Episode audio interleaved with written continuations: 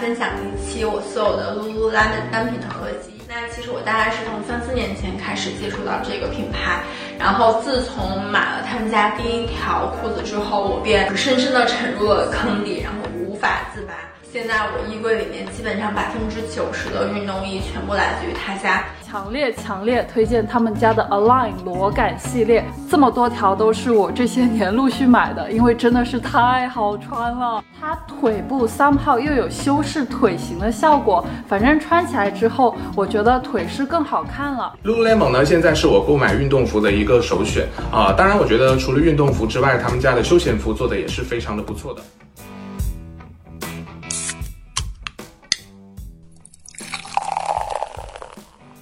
这里是商业就是这样，欢迎大家收听这一期的商业就是这样，我是肖文杰，我是许冰清，我们两位都是第一财经杂志的主笔。我最近看到一个新闻啊，说全球运动服饰行业里边的 top three 已经变成了耐克、阿迪达斯和 Lululemon。肖老师，你这个新闻是哪一年的新闻？可能不是很新，是吗？怎么说？在二零二一年一月份的时候，安踏其实是超过了 Lululemon，现在是全球第三。所以其实是 Lululemon 和安踏这两家公司一直在争夺运动服饰行业全球市值第三的这个位置。嗯，不过这也就是二零二一年初才发生的事情，在大概二零二零年三月份的时候，这个第三有一段时间还是 VF 公司，VF 是一个有很多运动品牌的一个大的集团。一开始这这个事情让我比较惊讶，或者让身边不太了解运动服饰的朋友们比较惊讶的，有可能是安踏哦。大家觉得一个中国的品牌，好像品牌力也不是特别的强，怎么就特别高了？哎，你不要小看安踏，安踏下面可是有现在如日中天的飞乐，飞乐这个产品线呢，目前已经发展的跟安踏的主品牌差不多好了，所以这是一个集团，而不是一个单纯的品牌了。对，安踏集团这个其实非常厉害。但这个我们留在以后有机会再讲。我后来又想了想，才发觉 Lululemon 是那个真正让我惊讶的公司。对，因为 Lululemon 只有 Lululemon，它没有别的品牌。对，像耐克、阿迪、安踏都不用说了，他们有很多的品牌。但 Lululemon 它只是一个以瑜伽这个运动为主的一个运动服饰品牌，而瑜伽本身还是一个相对比较小众的运动。但就是它的市值可以和这些大集团相提并论了。那今天我们就来看一看 Lululemon 到底做对了哪些事情，能够让它成为这样一个大的行业里边的 Top Three。先来讲一下 Lululemon 的历史吧，或者说我们要再往前一点，从 Lululemon 的前史开始讲起。这个前史主要是因为它有一个非常会玩的公司创始人，这个人叫 Chip Wilson，是个加拿大人。啊，他是一个 平平无奇的游泳健将。说说平平无奇，但他其实好像打破过加拿大某一个游泳记录，而且还凭这个游泳的能力拿到过奖学金。然后呢，他后来有段时间还去练过橄榄球，还去练过铁人三项，反正就是一直当运动员。但是他有一段时间又不想当运动员了，后来他就去做了一家公司叫 West Beach。主要做的呢是，其实他没有太尝试过的两个项目，叫冲浪和滑雪。但是这两个类目的话，其实都有点讲究功能性。比如说冲浪的话，你要做到冲浪服很贴身，对吧？滑雪的话，你要做到很保暖，这其实都有点讲究功能性。所以说，Chip 在这两个领域尝试的不错，初步展现了他在做设计和抓小众品类上的天赋。但是这个公司呢，因为扩展的有点快。它不是完全靠直营，它有很多加盟的业务，这些加盟的业务呢，业绩都不太好。然后呢，这公司又不是特别坚持做几个品类，它有很多的 SKU，所以就导致摊子铺的有点大，所以最后呢，业绩不好，就把这个公司给卖掉了。嗯，稍微小总结一下，就是 Chip 这个人，他比较擅长在一个讲究功能或者性能的小众的运动服饰里边去找机会。然后他之前的创办的公司在这方面做的不错，但是在呃经营方面，因为品类过多，或者说是依赖的经销商过多，其实是走过一些弯路的。嗯，结果这个人把公司卖掉以后，去一家石油勘探公司打工，就是做石油勘探工作。那个时候石油勘探工作非常的赚钱，所以他又赚了很多钱。加上他原来卖掉公司的钱，他其实是一个很有钱的人。但是呢，他还是想做一个自己的运动品牌。所以呢，就开始找新的机会。呃，最后找到的是一个当时很小众品类，叫瑜伽。然后呢，他就在一九九八年的时候创办了这个叫 Lululemon 的品牌，最早呢是在加拿大开店的，然后二零零三年呢就进入了美国市场。二零零七年在 Lululemon 和瑜伽都还没那么火的时候，它其实已经上市了。当时其实它还是被认为是一个小品类的公司。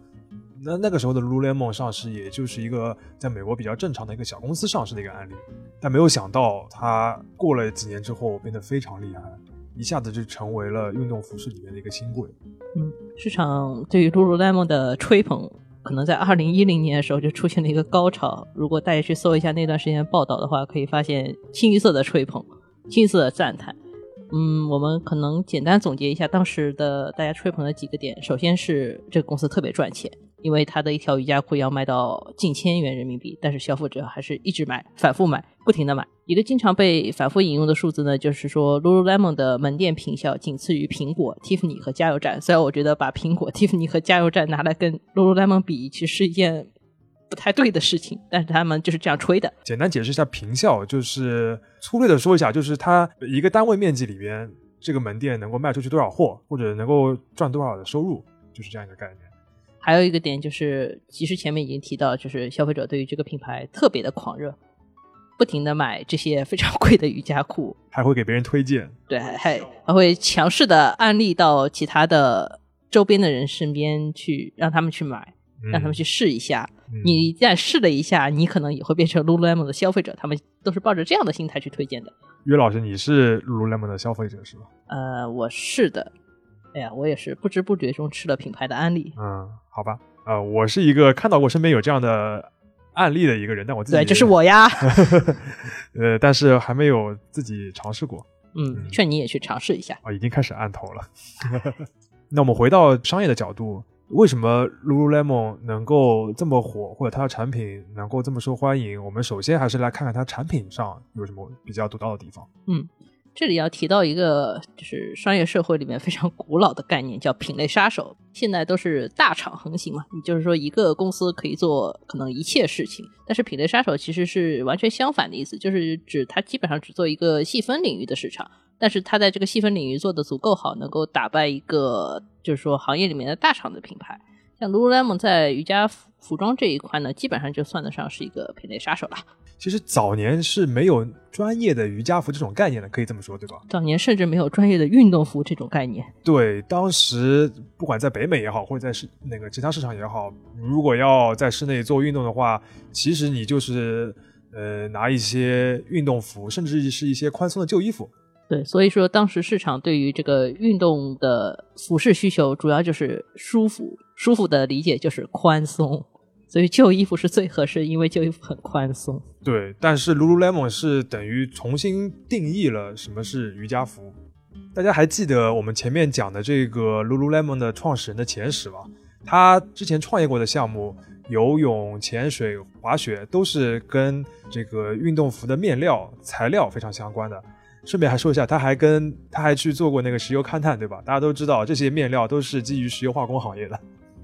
这个石油化工我们待会再说啊。但是提到游泳啊、潜水啊这些运动项目，其实对于衣服还是有一点讲究的。它不能再讲究宽松了，对吧？这游泳宽松了可怎么办呢？所以它开始要讲究剪裁了，就是你这个衣服要贴身。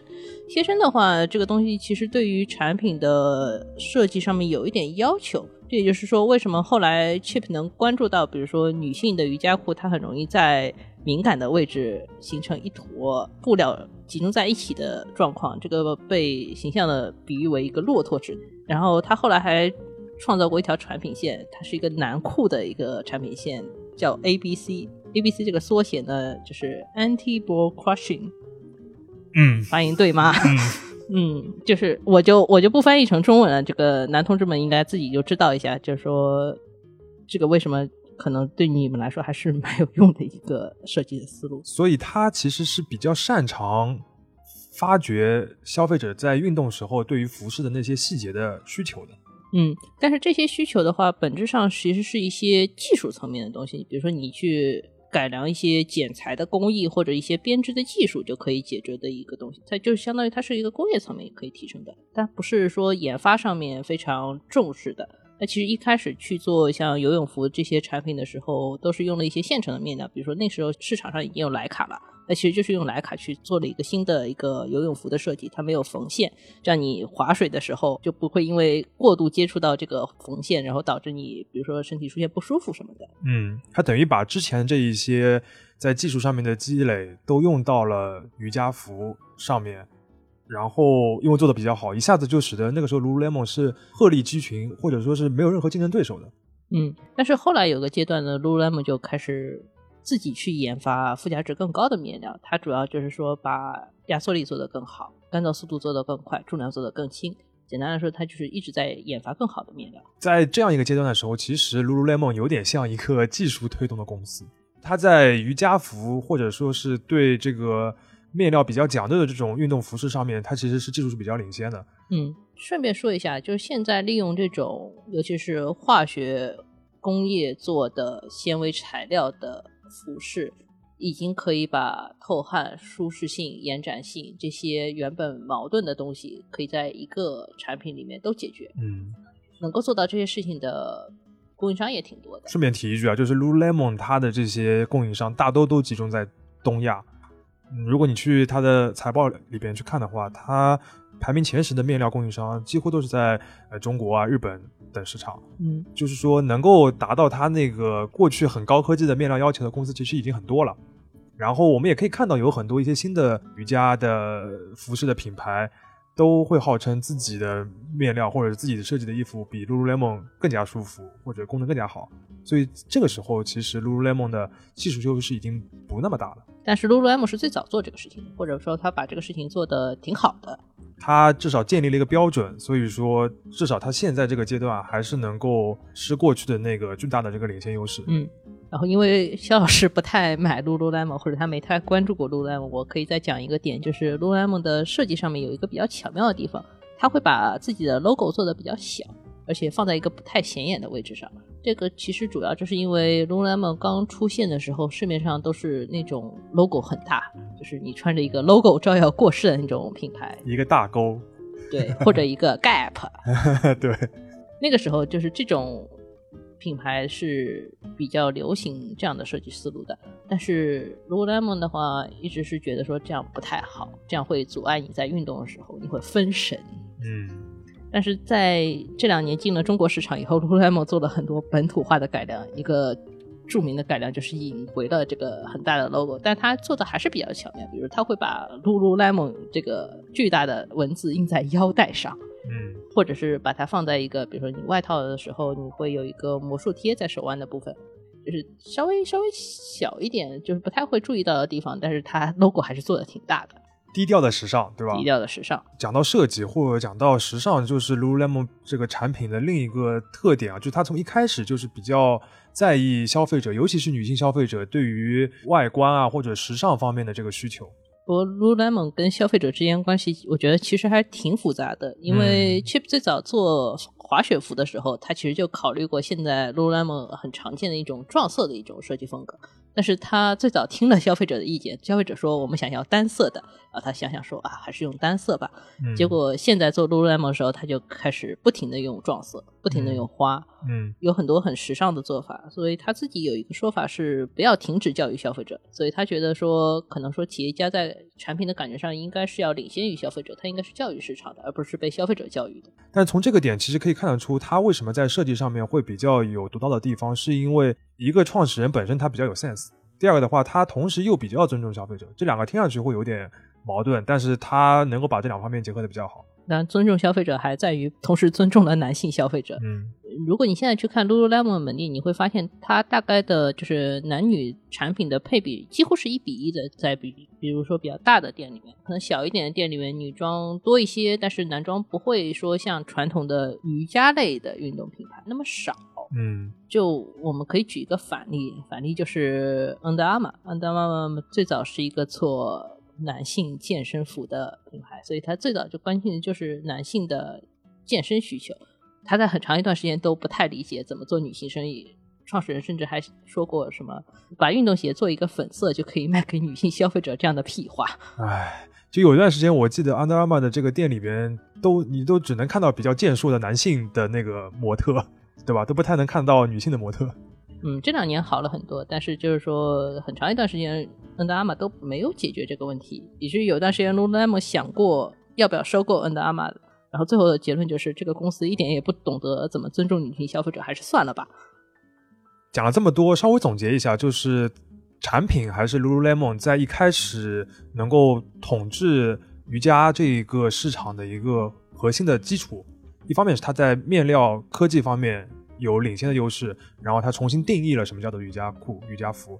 另一个点的话，就是它在设计上面也特别的尊重它的消费者，然后让消费者能够愿意穿着它再出去走。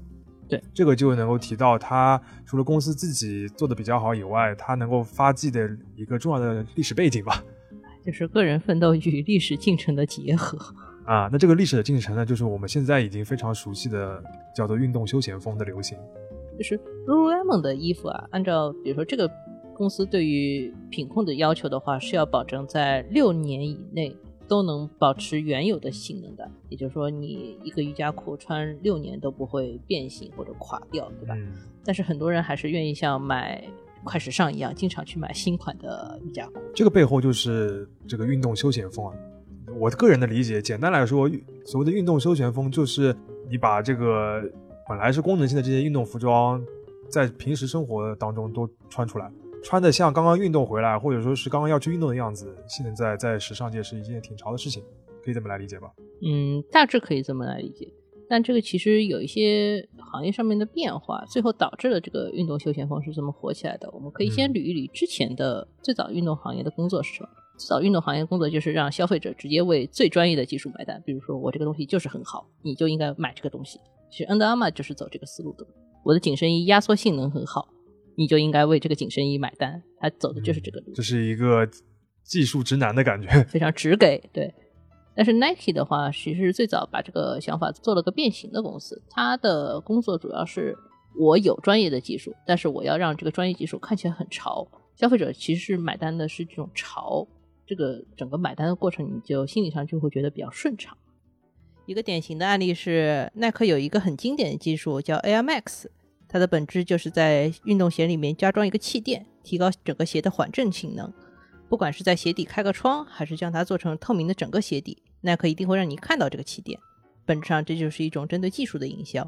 到了阿迪这边呢这个方向呢，又有了一些改变，就是说专业的技术都不那么重要了。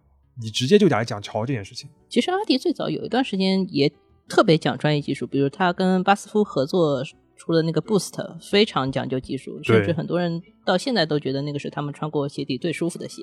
但是呢，后来阿迪的主要卖点就不是 Boost，是那个很丑的椰子鞋，对吧？啊，这个是那个我们主播的个人观点哈。但是呢，就是凭着这个椰子鞋，还有之后的一系列的这些潮鞋。阿迪达斯把这样一个过去非常细分的一个呃专业的运动鞋，变成了一个时尚的潮流单品。简单来说，这样一个风尚最后形成的效果，就是你不去运动，你也会去买这样的一些鞋子或者衣服去穿。Lululemon 也是这个潮流的很大的一个获益者。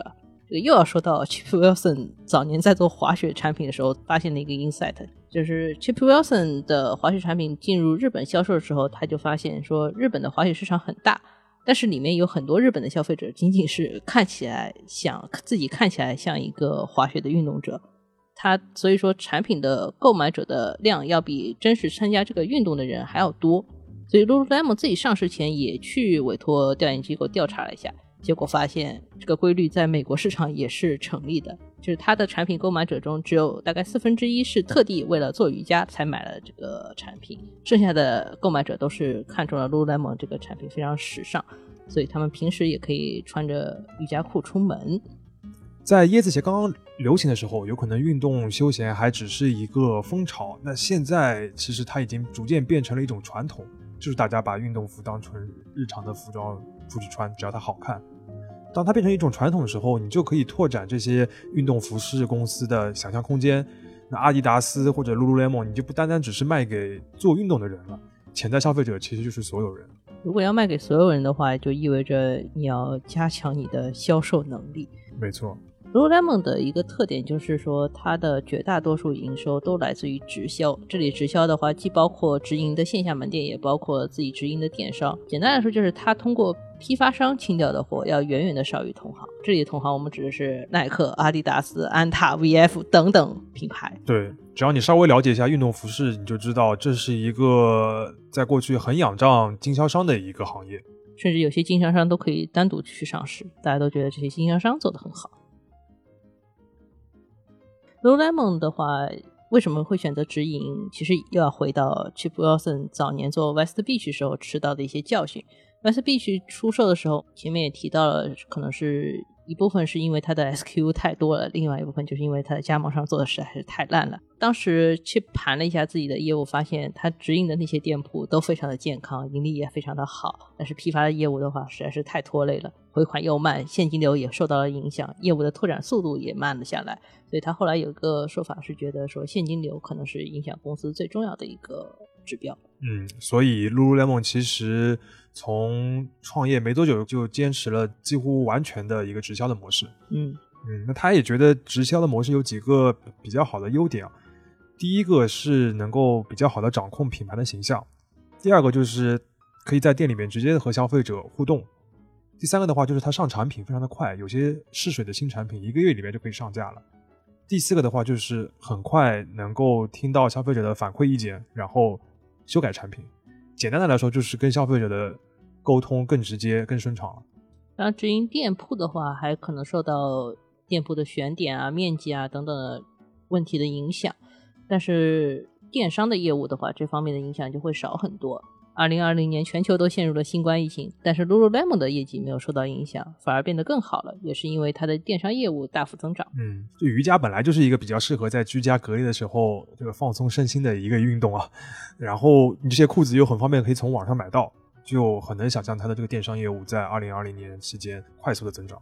不过，真正让 Lululemon 的销售变成一个商学院案例的话，是它在营销方面做的一些事情。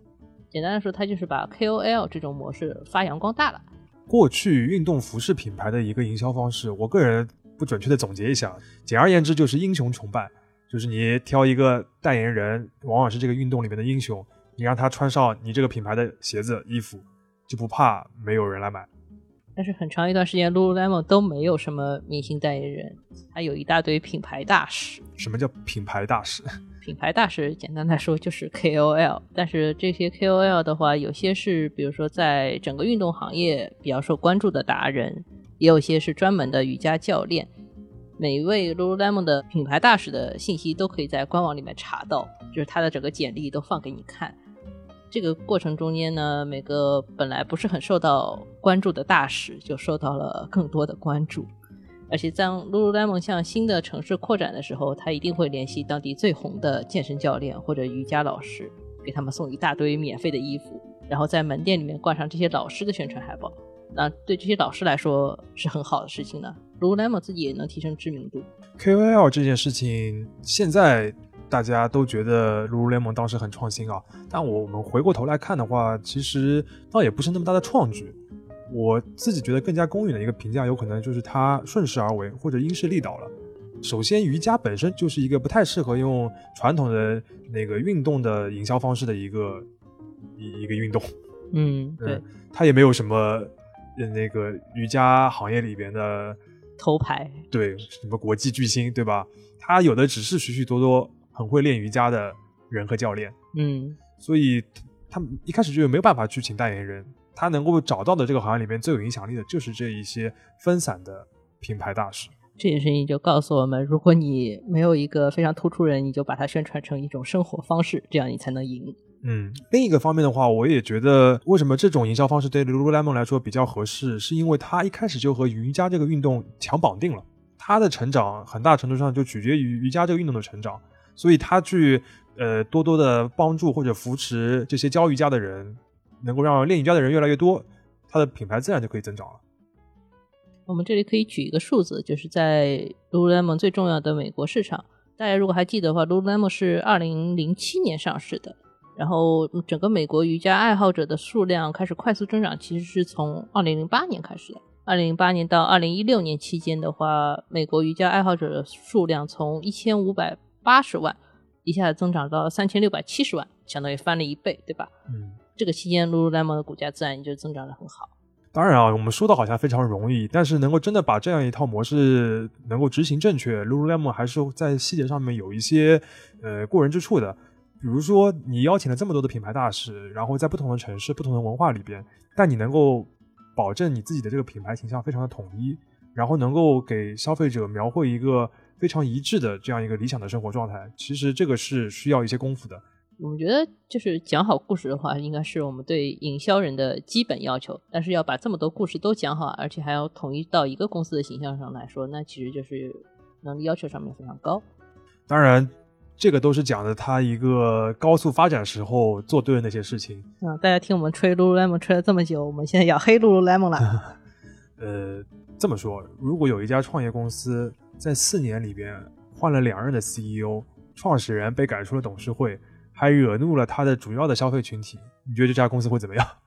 嗯，这说的还是 Lululemon，虽然我觉得这个公司可能也还行吧，因为像换 CEO 啊，或者说创始人出局这个事情，如果在正常的商业社会里面，其实也可以接受。嗯，但是你要发生在 Lululemon 这种明星公司身上呢，大家可能还是觉得有点不太舒服，可能这个公司确实有点要凉凉的意思。二零一三年的时候，就是 Lululemon 就经历了一段危机期啊。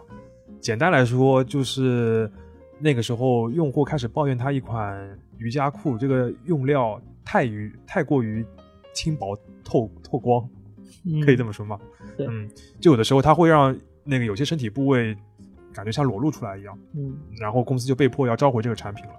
结果大概过了半年，Chip Wilson 就是这位公司创始人去彭博电视访谈的时候就谈到这件事情，就爆言，爆言了。他就说，我们公司的产品本来就不是给所有的女性准备的，有些女性的身材根本没有办法穿这些产品。真是服了他了。虽然后来他又解释了一下，他的意思是说，有些女性一直要穿一种就是不太适合自己的尺寸的产品，比如说你原来是四码的身材，你非要穿两码的小款，这自然会导致这个面料弹力过于紧绷，然后会导致容易走光啊一些问题。但是就是说。消费者是不会听他这些后来的解释的。之后，Lululemon 又引入过一位 CEO，然后做了大概两三年左右，又辞职了。好像也是因为在那个涉及女性方面的一些问题上面，呃，有些瑕疵。可见这个公司发展的起点还是要很重视的。对，在这个当中，除了这个高管和创始人的个人的这个名誉危机以外，Lululemon 它其实自己经营上面也出了一些问题。在发展的过程中呢，Lululemon 其实它不太想局限自己只是一个卖瑜伽裤的品牌，它还尝试过一些新的产品线，但是理念都过于超前了。我们举一个例子，就是说它在二零零三年，就那个时候公司还比较小的时候，就做了一个副牌，是主打环保的概念。这个品牌的名字比较难读，Ococo，Ococo 这个牌子呢，是因为 Chief Wilson 当时发现。市场上关注有机环保理念的人群增多了，哎，这是一个非常典型的北美现象。对，加州现象。加州现象。然后呢，公司就顺势开发了一些使用了百分之七十五以上天然有机可持续材料的产品，但是很快就发现了这个理念有很多的问题。首先就是环保产品不环保，因为它加入了很多的化学添加剂；其次就是可持续产品不持续。我们前面提到，Lululemon 的瑜伽裤可能穿六年都不会变形，但是 Ococo 的产品穿八个月到一年就会变形的不成样子。最后就是，如果说消费者想推崇这种环保的节俭的生活方式的话，反而要花更贵的钱去买这些产品，也就是低消费与无法负担高价品的问题。显然，就是 Chip Wilson 也不是每一次都能赌对市场的潮流，也不能说每个消费者的想法都能变成一个很好的市场机会。尤其是你还把这个跟主品牌思路差别挺大的子品牌放在同一个公司里面做，这也不是一个特别保险的做法。嗯，但是在创始人 piss off 了他们的主要消费者，并且自己的产品又出了很多问题，并且公司在经营上面又走了一些弯路的情况下，Lululemon 在最近两年居然又重新走上了一个高速发展的道路。他到底是做对了哪些事情呢？简单来说，就是把原来不好的东西都给改掉。嗯，首先是把前面提到这些乱七八糟的累赘业务都砍掉，其次就是说把业务都集中在有效的部分，拓展自己的产品的应用场景，持续的提升产品力和品牌力。此外的话，就是拓展了 Lululemon 的海外市场和电商渠道，比如说像中国市场，现在就很重要，对吧？嗯，这就帮助它更广泛的将产品触达到了全球的消费者。简单来说，就是它第一个是及时纠正了错误，比如你创始人嘴巴不牢，那你就让创始人走；然后新业务做不起来，那就砍掉新业务。第二个呢，就是还是回归自己擅长的事情。本来这个瑜伽的业务做得好，更加好的把它做好。然后本来就擅长研发面料，那我就把面料研发的更好。把这些事情继续做下去之后，业绩就自然而然回来了。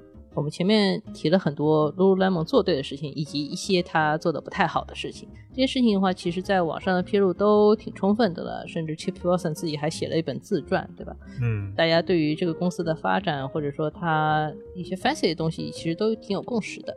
那我们最后还是要讨论一下，就是目前这个 Lululemon 是不是有点太贵了，以及这个公司接下来还会怎么走？嗯，这个事情上我们两个人其实意见不太一样。对，我们在讨论这样一个公司的时候，发觉在它未来会怎么样这件事情上面，我们还是有一些分歧的，然后也没有完全达成一致意见，所以我们就把各自的意见给大家分享一下，大家可以自己来做判断。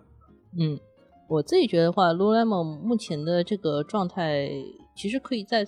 做的事情还挺多的，因为它从运动休闲这个点出发，其实可以涉及到很多不同的领域。对，第一个就是因为 Lululemon 的消费者都挺有钱的，然后如果说他们愿意在平时的商务场合都开始试着穿 Lululemon 的衣服和裤子的话，那其实可以把休闲这个理念彻底的打到商务市场里面，就是做商务休闲这条线。这条线的话，其实之前始祖鸟有做过一条非常高的价格的产品线。就是做商务男装的，但是他那个部分做的不是很好。当然，始祖鸟这个公司本身做的也不是很好。嗯，这个部分我觉得 Lululemon 可以先尝试一下。目前它有些产品已经开始走类似的思路了。第二个就是说，因为二零一九年的时候，Lululemon 在加拿大赞助过一个半程马拉松赛事，这相当于入侵了 Nike 这几年都特别重视的一块市场。跑步，跑步，对。它其实说除了跑步以外，我觉得 Lululemon 可以去迪卡侬看一看。迪卡侬反正是都是做专业的品类，它可以在有些做的不太好的专业品类里面再找找机会，比如像单车这种，对吧？单车可能车卖的很好，但是没有人做专业的骑行服，这些小市场其实也都可以尝试尝试。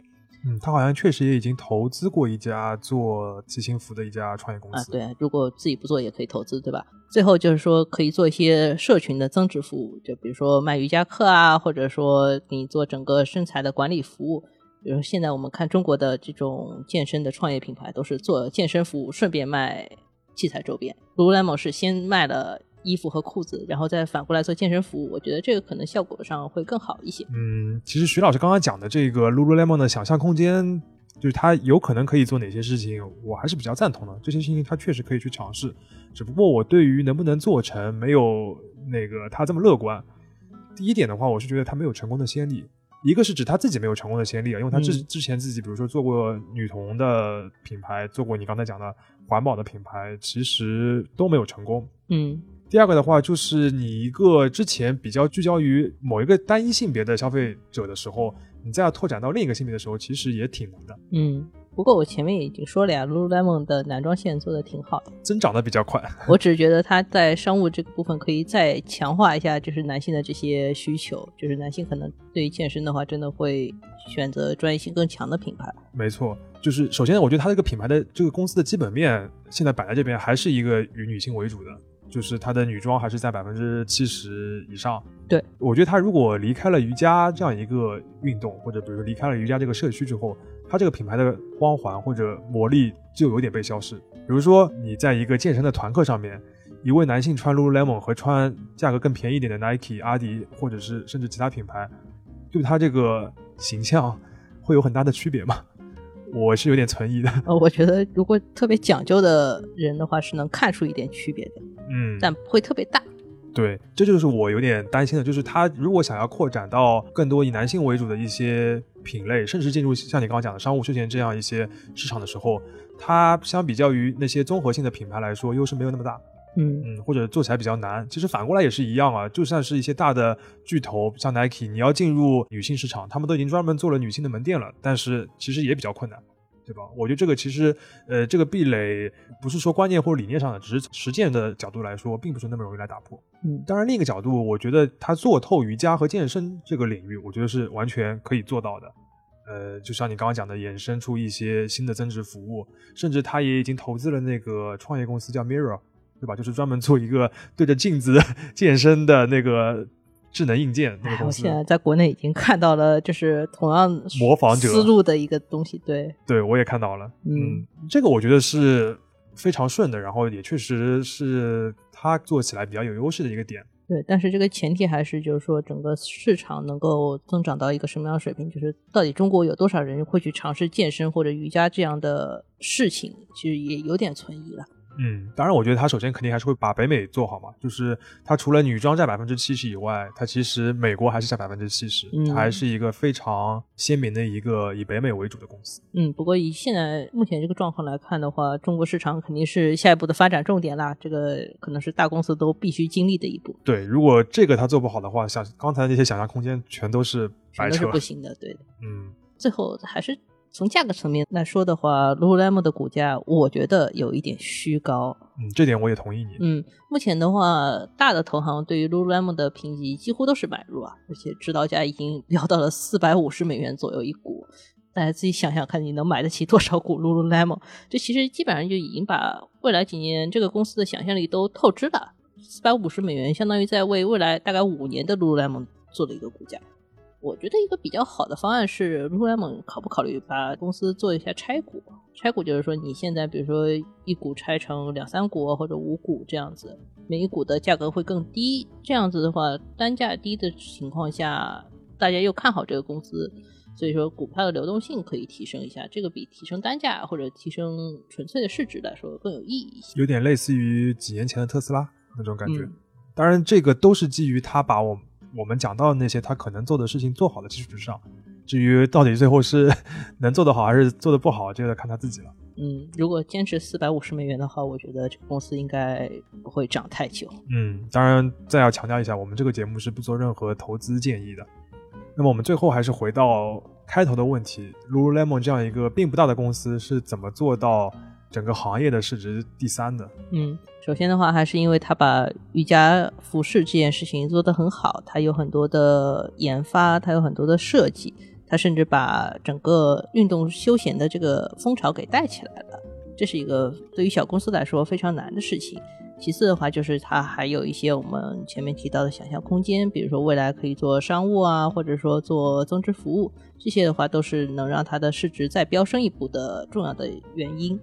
把一个小的品类做到极致，做到最好，同时又展现出非常好的业绩，这就会让市场愿意给你特别乐观的一个想象。对，因为这两年市场买都是确定性。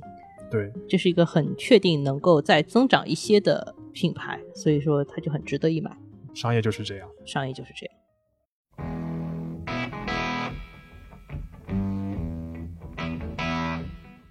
感谢收听这一期的《商业就是这样》。你可以在苹果播客、小宇宙、喜马拉雅、网易云音乐、QQ 音乐等平台收听我们的节目。微信公众号“第一财经 e magazine” 也会推送每期节目的内容。如果喜欢我们，欢迎你在苹果播客等平台给我们五星好评，也期待你在公众号或各个平台与我们交流，我们会尽量回复每一条留言。下期见。